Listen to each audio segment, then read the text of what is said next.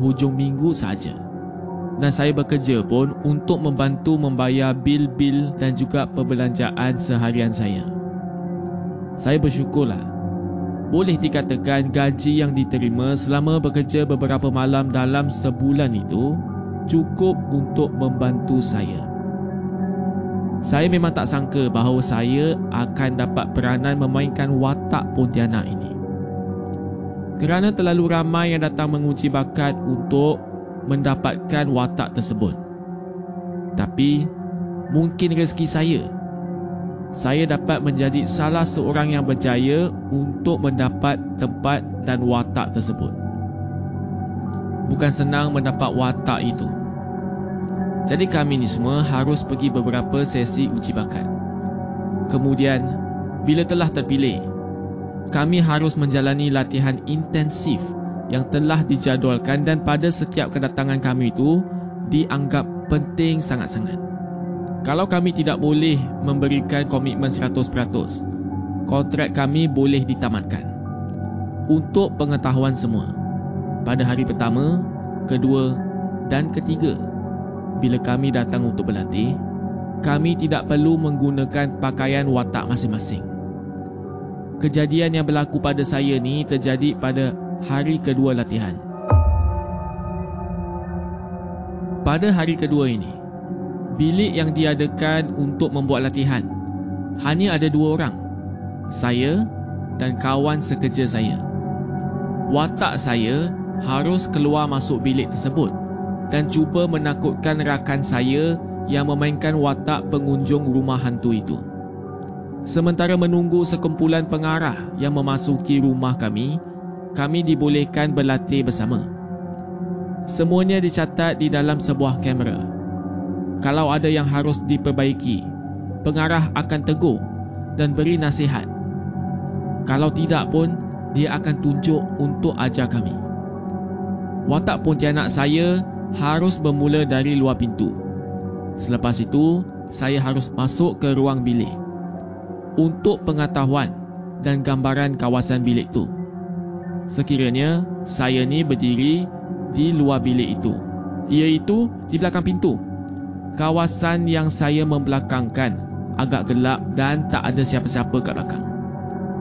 Sementara menunggu masa untuk mulakan latihan, saya berdiri di luar bilik. Tiba-tiba saya terdengar suara lelaki. Dia terpekik-pekik lah. Suara dia macam berpanjangan. Bunyi dia macam...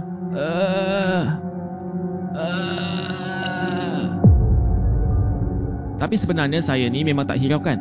Saya anggap ia kesan bunyi atau suara yang dibuat oleh pelakon-pelakon yang memainkan watak lain. Secara lazim, pelakon lelaki akan memainkan watak mangsa atau pengunjung rumah hantu dalam keadaan menyeramkan tu. Saya pun jenguk ke dalam bilik kerana saya nampak ada kelibat orang berdiri di pintu masuk. Para pendengar semua, alangkah terperanjatnya saya. Bila saya nampak ada benda berdiri di pintu masuk tersebut.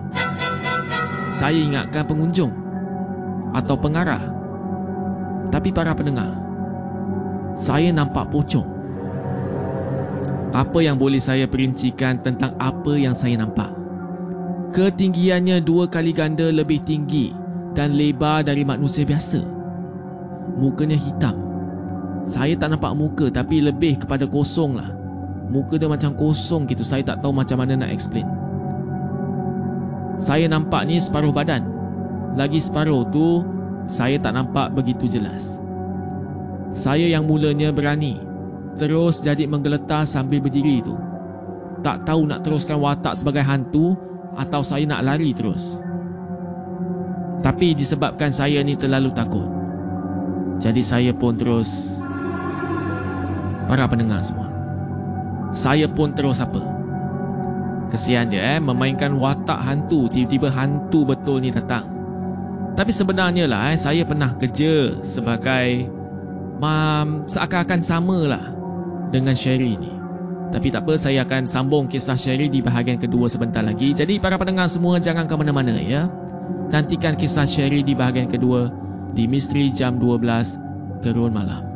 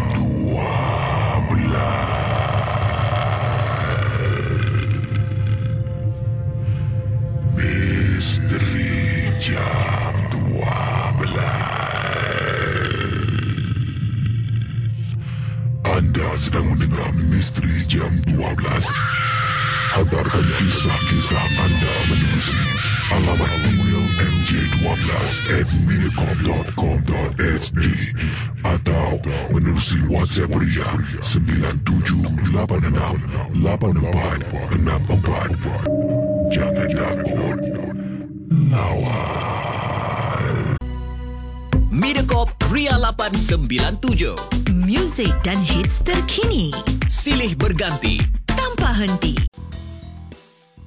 Ria 897 Berlega di dunia digital. Ria 897 bermanifestasi dunia digital. Dari kota singa ke seluruh Asia Dari Asia Tenggara ke Eropah Dari Timur Tengah ke benua Amerika Dari bandar utama dunia ke sempadan negara, pekan dan kota, kami bersama anda. Anda,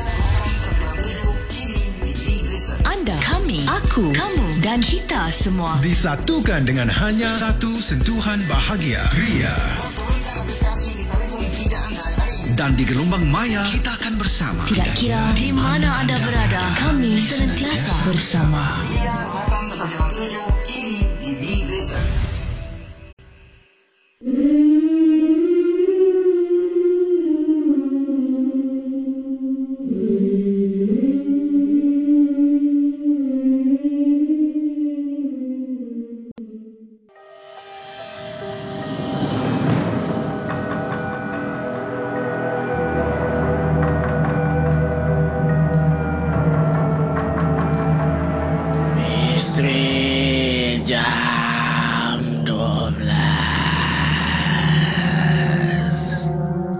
Selamat kembali ke Misteri Jam 12 Gerun Malam Tadi di bahagian yang pertama Saya dah kongsikan kisah Sherry Di mana Sherry ni Dia bekerja di rumah hantu Ya Di rumah hantu tu Dia kerja sebagai pelakon Watak hantu Pontianak Tapi pada masa tu Kononnya dia sedang tunggu di belakang pintu untuk takutkan orang. Tetapi dia pula kena takutkan. Dia kena takutkan dengan siapa? Dengan pocong katanya ya. Baiklah saya akan sambung kisah Sherry. Para pendengar semua. Pada mulanya saya cuba abaikan tapi tiba-tiba saya nampak pocong tu pandang ke arah saya. Jadi dengan pantas saya menutupi pintu dan istighfar. Tetapi saya teringat rakan selatihan saya yang sedang melakonkan peranan beliau tu dengan penuh konsisten dalam bilik tersebut. Seolah-olah dia macam tak nampak pocong tu. Saya pun redahlah. Saya buka je pintu tu. Makhluk pocong tu tidak kelihatan lagi. Bunyi mengerang yang saya terdengar tadi pun dah tak ada dah. Yang saya dengar hanyalah bunyi efek dari rumah hantu kami dan teman-teman di latihan yang lain. Kawan saya ni nampak seperti saya ni macam tak kena. Jadi dia pun tanyalah. Eh, Sherry, kau kenapa? Kerana atas sebab tak mau takutkan beliau. Saya pun jawab. Tak ada apa-apalah. Kepala aku pening sikit ni. Dengan spontan dia tegur. Eh, wangi eh kat sini. Saya hanya mampu menjawab Perasaan kau je lah Biasa je Saya pun tidak menceritakan padanya apa-apa Saya hanya menyuruh beliau Jangan tegur dan baca ayat-ayat suci sebagai pendinding. Tetapi Cerita saya bukan berhenti di situ sahaja. Pada malam tersebut Kami dah habis latihan dalam pukul 12 malam. Selepas latihan Kami harus pergi ke ruang menunggu untuk sesi taklimat. Di situ saya ditegur beberapa rakan bahawa muka saya ni nampak pucat dan seperti tidak menentu. Saya menarik salah seorang rakan saya bernama Nat ke belakang kemah tempat awalnya. Saya terpandang pokok kelapa di belakang. Para pendengar semua, bila saya pandang kat pokok belakang tu, saya nampak pocong tadi sedang berdiri di situ. Dan dia seperti tenung ke arah saya. Saya pun terkejut lagi. Saya tidak melanjutkan cerita dan mengajak beliau patah balik ke ruang menunggu. Tunang Nat merupakan salah seorang pelakon watak seram bersama-sama dengan kami. Bila dia melihat keadaan saya, Nat menawarkan agar tunangnya menghantar saya pulang pada malam itu. Tetapi saya menolak dan memberitahunya saya akan menaiki teksi. Jadi saya boleh balik dengan cepatlah. Nat dan tunangnya teman saya ke perhentian teksi apabila kami semua dibenarkan pulang selepas taklimat tu berakhir. Sewaktu di dalam teksi, saya sandarkan diri saya di tempat duduk belakang. Cuba merehatkan diri dan melupakan apa yang terjadi. Tapi satu perkara pelik yang berlaku. Pemandu teksi itu dia tiba-tiba buka tingkap dan buat reaksi seperti mau muntah. Seolah-olah saya ni busuk sangat. Saya tidak berani tanya kepadanya. Beliau juga asyik mengintai kat saya dari cerminnya. Muka dia kelihatan pucat. Seperti ternampak hantu. Setelah tiba di kawasan blok saya, saya pun bayar dia lah. Bila saya dah bayar dia, saya cepat-cepat keluar. Kerana saya rasa ada yang beliau ternampak dan terbau. Saya tidak rasa selesa dengan kejadian-kejadian pada malam itu. Bulu rumah saya ni meremang dari tempat kejadian sampai kat depan pintu rumah saya. Sebelum saya masuk ke dalam rumah, saya duduk kat luar sambil membaca ayat-ayat suci. Setelah bulu rumah saya ni tidak lagi rasa meremang, saya memberi salam dan masuk rumah. Kejadian itu menghantui saya sepanjang malam itu dan keesokan harinya saya demam selama seminggu. Sememangnya, pengalaman ini menghantui saya selama setahun dan ada kalanya terbayang-bayang susuk yang saya ternampak bukan sekali tetapi berkali-kali pada malam itu. Para pendengar semua, itulah kisah daripada Sherry. Apakah pendapat anda? Seram atau tidak?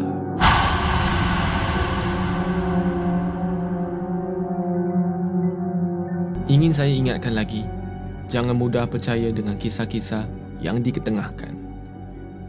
Anggaplah kisah-kisah ini sebagai suatu hiburan sahaja.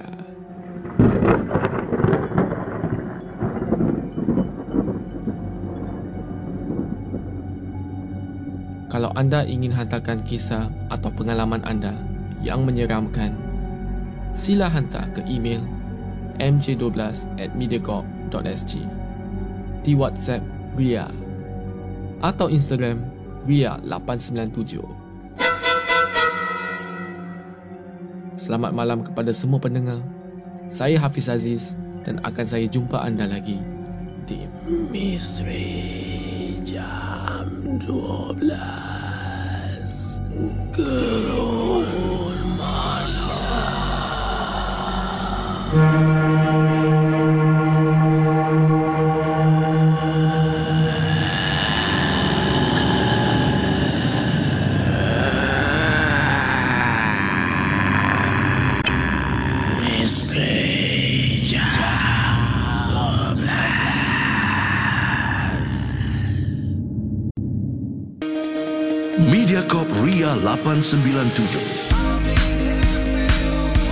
Bicara lokal, music internasional, info global.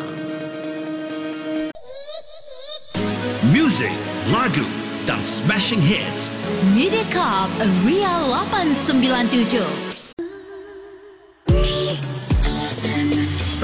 897, hiburan tahap optima. Dengar lagu-lagu hits Ria 897 menerusi aplikasi Mi Listen. Muat turun aplikasi Mi Listen yang telah dikemas kini. Mi Listen, satu perkhidmatan audio digital percuma yang akan terus mendekatkan anda dengan stesen-stesen radio Mediacorp, muzik dan podcast.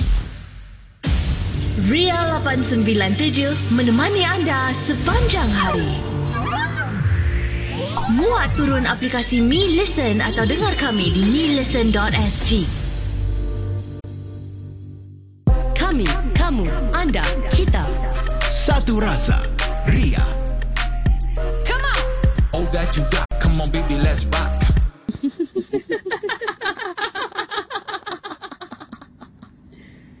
Kenapa tak tidur lagi, ha?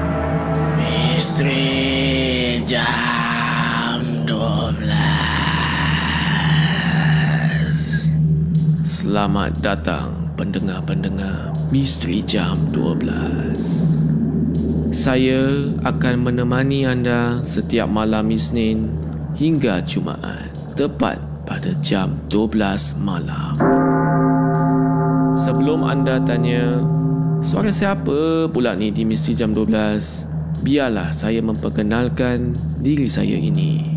Nama saya Hafiz Aziz dan saya dari UXM. UXM adalah YouTuber di Singapura yang membuat konten-konten seram di YouTube. Dan kali ini saya teruja sangat untuk kongsikan kisah-kisah dan pengalaman seram kepada pendengar Misteri Jam 12 Gerun Malam. Sebelum saya bermula, saya ingin ingatkan kepada anda semua, jangan mudah percaya atau terbawa-bawa dengan kisah yang saya akan ketengahkan nanti. Dan ambillah kisah-kisah ini sebagai satu hiburan sahaja. Pada malam ini, kami ada Mira yang akan kongsikan kisahnya yang menyeramkan. Seram atau tidak, kita tak tahu lagi. Jadi, dengarkanlah kisah daripada Mira. Salam semua, nama saya Mira. Saya ni nak ceritakan kisah hidup saya yang pernah ada hubungan dan bertunang dengan orang bunian.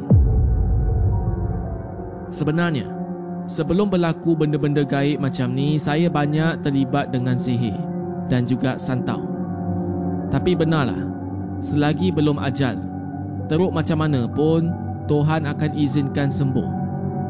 Saya perempuan, ibu tunggal anak dua. Berpisah dengan bekas suami saya pun sebab sihir pemisah.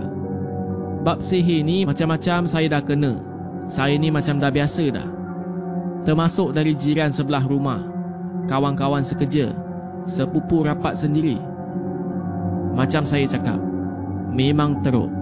Tak ada manusia yang saya percaya. Kebanyakannya nak saya mati. Tak tahulah pasal apalah kan? Dan kebanyakannya juga tak suka saya. Cemburu. Saya tak kata saya ni yang paling cantik. Tapi antara sebab utama itulah saya disihir. Yang perempuan pandang saya jadi cemburu. Yang lelaki tengok saya pula jadi berkenan. Suka mahu pun jatuh cinta. Sampai ustaz-ustaz nasihatkan saya untuk bernikah. Tapi bidang kerja saya ni bukan senang nak bernikah. Saya gunakan mask untuk cover muka. Bersyukur sedikitlah. Ia pun banyak membantu saya. Berbalik kepada cerita bertunang tadi. Benda ni bermula bila saya buat rawatan. Ajak makcik-pakcik yang merawat tu datang rumah. Bersihkan rumah saya sekali. dah jadi mak ayah angkat dah mereka ni. Berpuluh-puluh perawat bagi saya, ini yang terakhir. Mereka paling serasi. Masa berubat malam tu, baru tahu belakang rumah mak ayah saya ni adalah perkampungan bunian. Dah bersih semuanya, long story short, orang-orang kampung belakang ni dah bebas sampai ke depan. Maksud saya dah bebas ke dalam rumah saya lah. Di daerah halaman rumah saya pun. Ada yang dah bina perumahan, pondok, madrasah dan masjid kat kawasan rumah mak ayah saya ni. Diorang kata, kawasan rumah ni bersih. Diorang suka. Kat ruang tamu rumah mak dan ayah ni, ustaz-ustaz dari alam sana buat madrasah. Sebab dalam rumah ni, saya memang suka berzikir dan pasang bunyi-bunyi zikir jika saya tak ada rumah. Mak dan ayah pula jenis berkemas. Rumah tak pernah bersepah. Ini bukan nak riak. Tapi suka berzikir pun asbab dari saya sakit teruk. Dah jadi kelaziman yang dulu jarang nak sebut. Ini pun hikmah Tuhan nak bagi supaya saya ni lebih dekat dengan dia. Tapi makhluk gaib dari sana pun berminat juga masalahnya. Saya cuma orang biasa. Tak ada title ustazah ke apa. Tapi selalu minta doa kat Tuhan. Saya nak suami yang baik. Mungkin sebab saya selalu sakit. Nak suami yang boleh baca ayat-ayat syifa. Tak payah susah-susah nak cari perawat kan? Begitulah saya fikir. Tapi sebab niat saya dah ke situ. Tambah pula orang-orang kampung belakang tu kebanyakannya alim-alim kata ayah angkat saya ada seorang ustaz ni berkenan. Saya tak boleh nampak, tapi saya boleh rasa dari gerak hati saya. Kadang-kadang melalui mimpi atau bayangan dalam kepala saya. Kadang-kadang juga bila saya sakit, ustaz ni dengan kawan-kawan dia bantu tarik benda yang ganggu saya tu. Saya tak pernah tengok muka dia, tapi dari bayangan, orangnya putih, tinggi, kulitnya bersih dan pakai jubah putih. Kadang-kadang dia pakai selempang hijau kat bahu kanannya. Selalunya dia datang dengan kawan-kawannya dalam dua tiga orang. Ustaz tu juga dia mengajar di madrasah tersebut. Mula-mula saya dengar dari keluarga angkat ni, saya pun sebenarnya jadi takut. Dan geram juga. Sebab rasa macam alam bujan ni lah punca saya selalu jatuh sakit. Saya bersyukurlah sekarang ni saya dah reda. Kadang-kadang tu dalam mimpi saya semuanya indah. Tapi bila dah start mereka mengajak saya masuk ke dalam alam mereka, saya jadi takut dan terus terbangun dari tidur. Bukan itu sahaja. Tetapi bila... Bila apa tu? Waduh. Memang susah lah eh, jadi Mira ni. Aduh. Kesian saya tengok Mira ni eh macam-macam dugaan dia kena hadap. Jadi para pendengar semua, jangan ke mana-mana ya. Saya akan sambung kisah Mira di bahagian kedua sebentar lagi. Ikuti kisah Mira di Misteri Jam 12, Gerun Malam.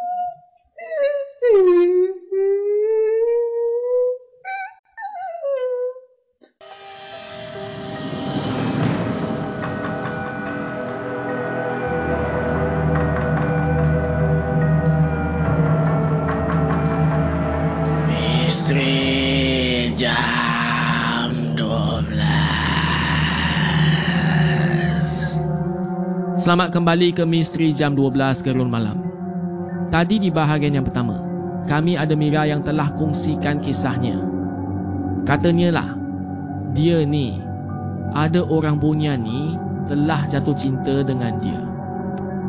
Baik, saya akan sambung di bahagian kedua ni.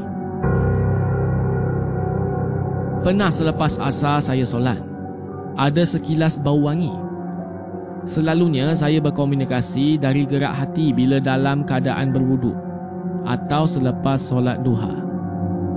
Nama ustaz tu Ustaz Muhammad Shah. Saya tak nak sebut eh nama nama dia yang dia letak kat sini. Saya sebutkan Ustaz Muhammad Shah sahaja, bukan nama sebenar ya. Dia adalah imam kampung belakang, raja bunyan atau penghulu kampung belakang ni. Penghulu kampung belakang ni pula buat saya anak angkatnya. Saya diberi nama Puteri Mayang Sari. Diorang berkenan kat saya sebab mungkin aura yang saya ada. Bila saya tanya aura apa kat mak ayah angkat saya ni, diorang tak nak cakap. Takut saya ni jadi lupa diri. Yelah manusia kan. Saya faham. Saya faham bila mak ayah cakap ini adalah anugerah daripada Tuhan. Masa tu saya seronok sangat.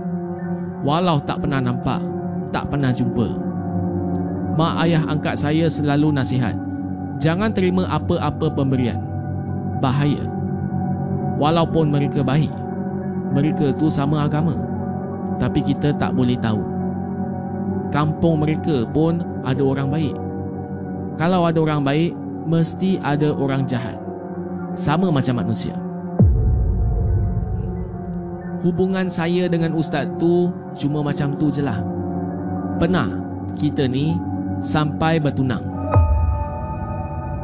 lepas solat duha saya spontan akan angkat tangan. Terbayang macam ada orang sarung cincin saya. Tapi cincinnya tak nampak. Kiranya saya dah jadi tunangan ustaz tu. Dalam enam atau tujuh bulan jugalah. Dalam pada itu saya tetap sakit. Masih kena sihir juga. Mak ayah angkat saya nasihatkan saya untuk putuskan hubungan kami. Sebab ada juga yang sihir datang dari kampung belakang. Perempuan tu cemburu.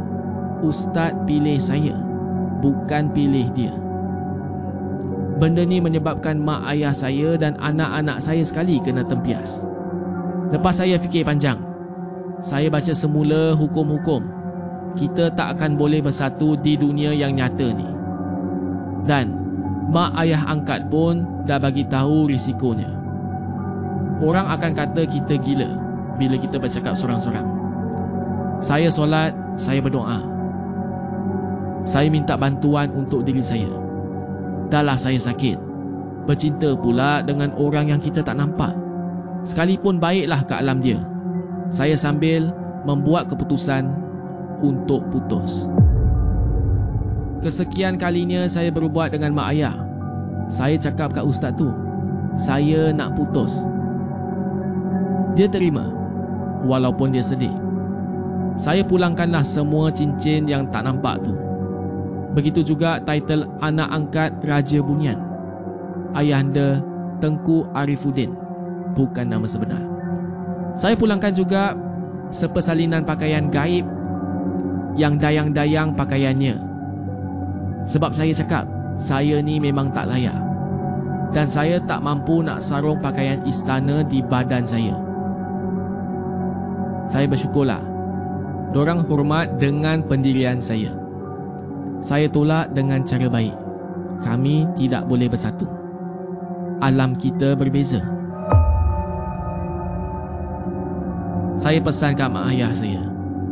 Diorang pesan jangan buat kotor atau buat busuk kat belakang rumah kita ni. Sebab ada rumah ustaz tu, ada masjid, ada pasar dan juga istana. Selepas putus tu, mak ayah angkat saya arahkan dorang balik semula ke tapak tanah dorang. Kini dah hampir setahun. Ustaz tu pun dah kahwin. Ada anak-anak dia. Cuma sesekali kalau saya sakit. Kadang-kadang dia datang untuk bantu saya.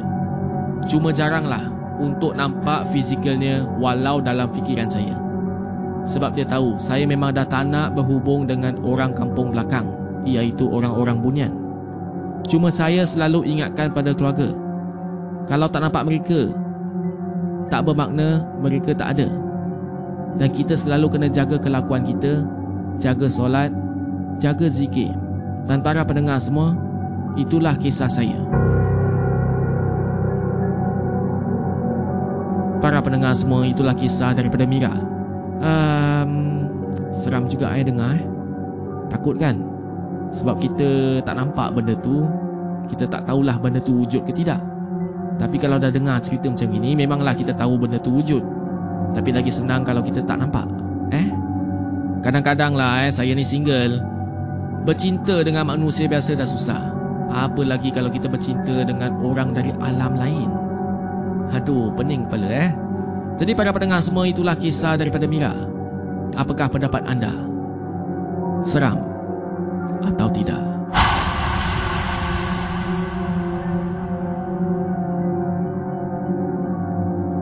Ingin saya ingatkan lagi, jangan mudah percaya dengan kisah-kisah yang diketengahkan.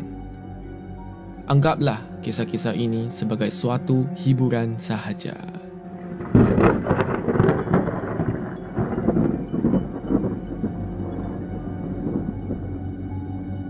Kalau anda ingin hantarkan kisah atau pengalaman anda yang menyeramkan, sila hantar ke email mj12 at mediacorp.sg di WhatsApp Ria atau Instagram Ria897.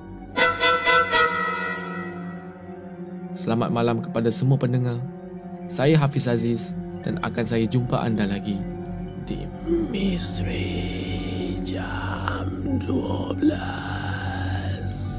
Gerun Malam.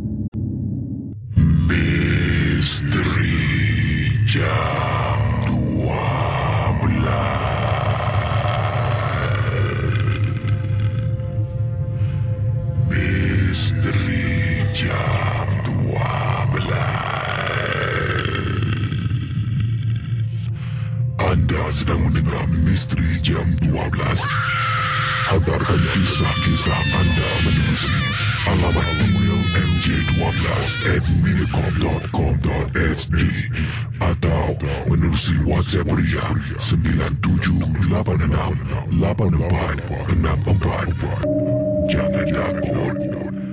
Lawan. Pemacu bahagia anda. You're listening to the sounds of Mediacorp Ria 897. Mediacorp Ria 897. Bahagia buat kita semua. Setiap masa. Mediacorp Ria 897.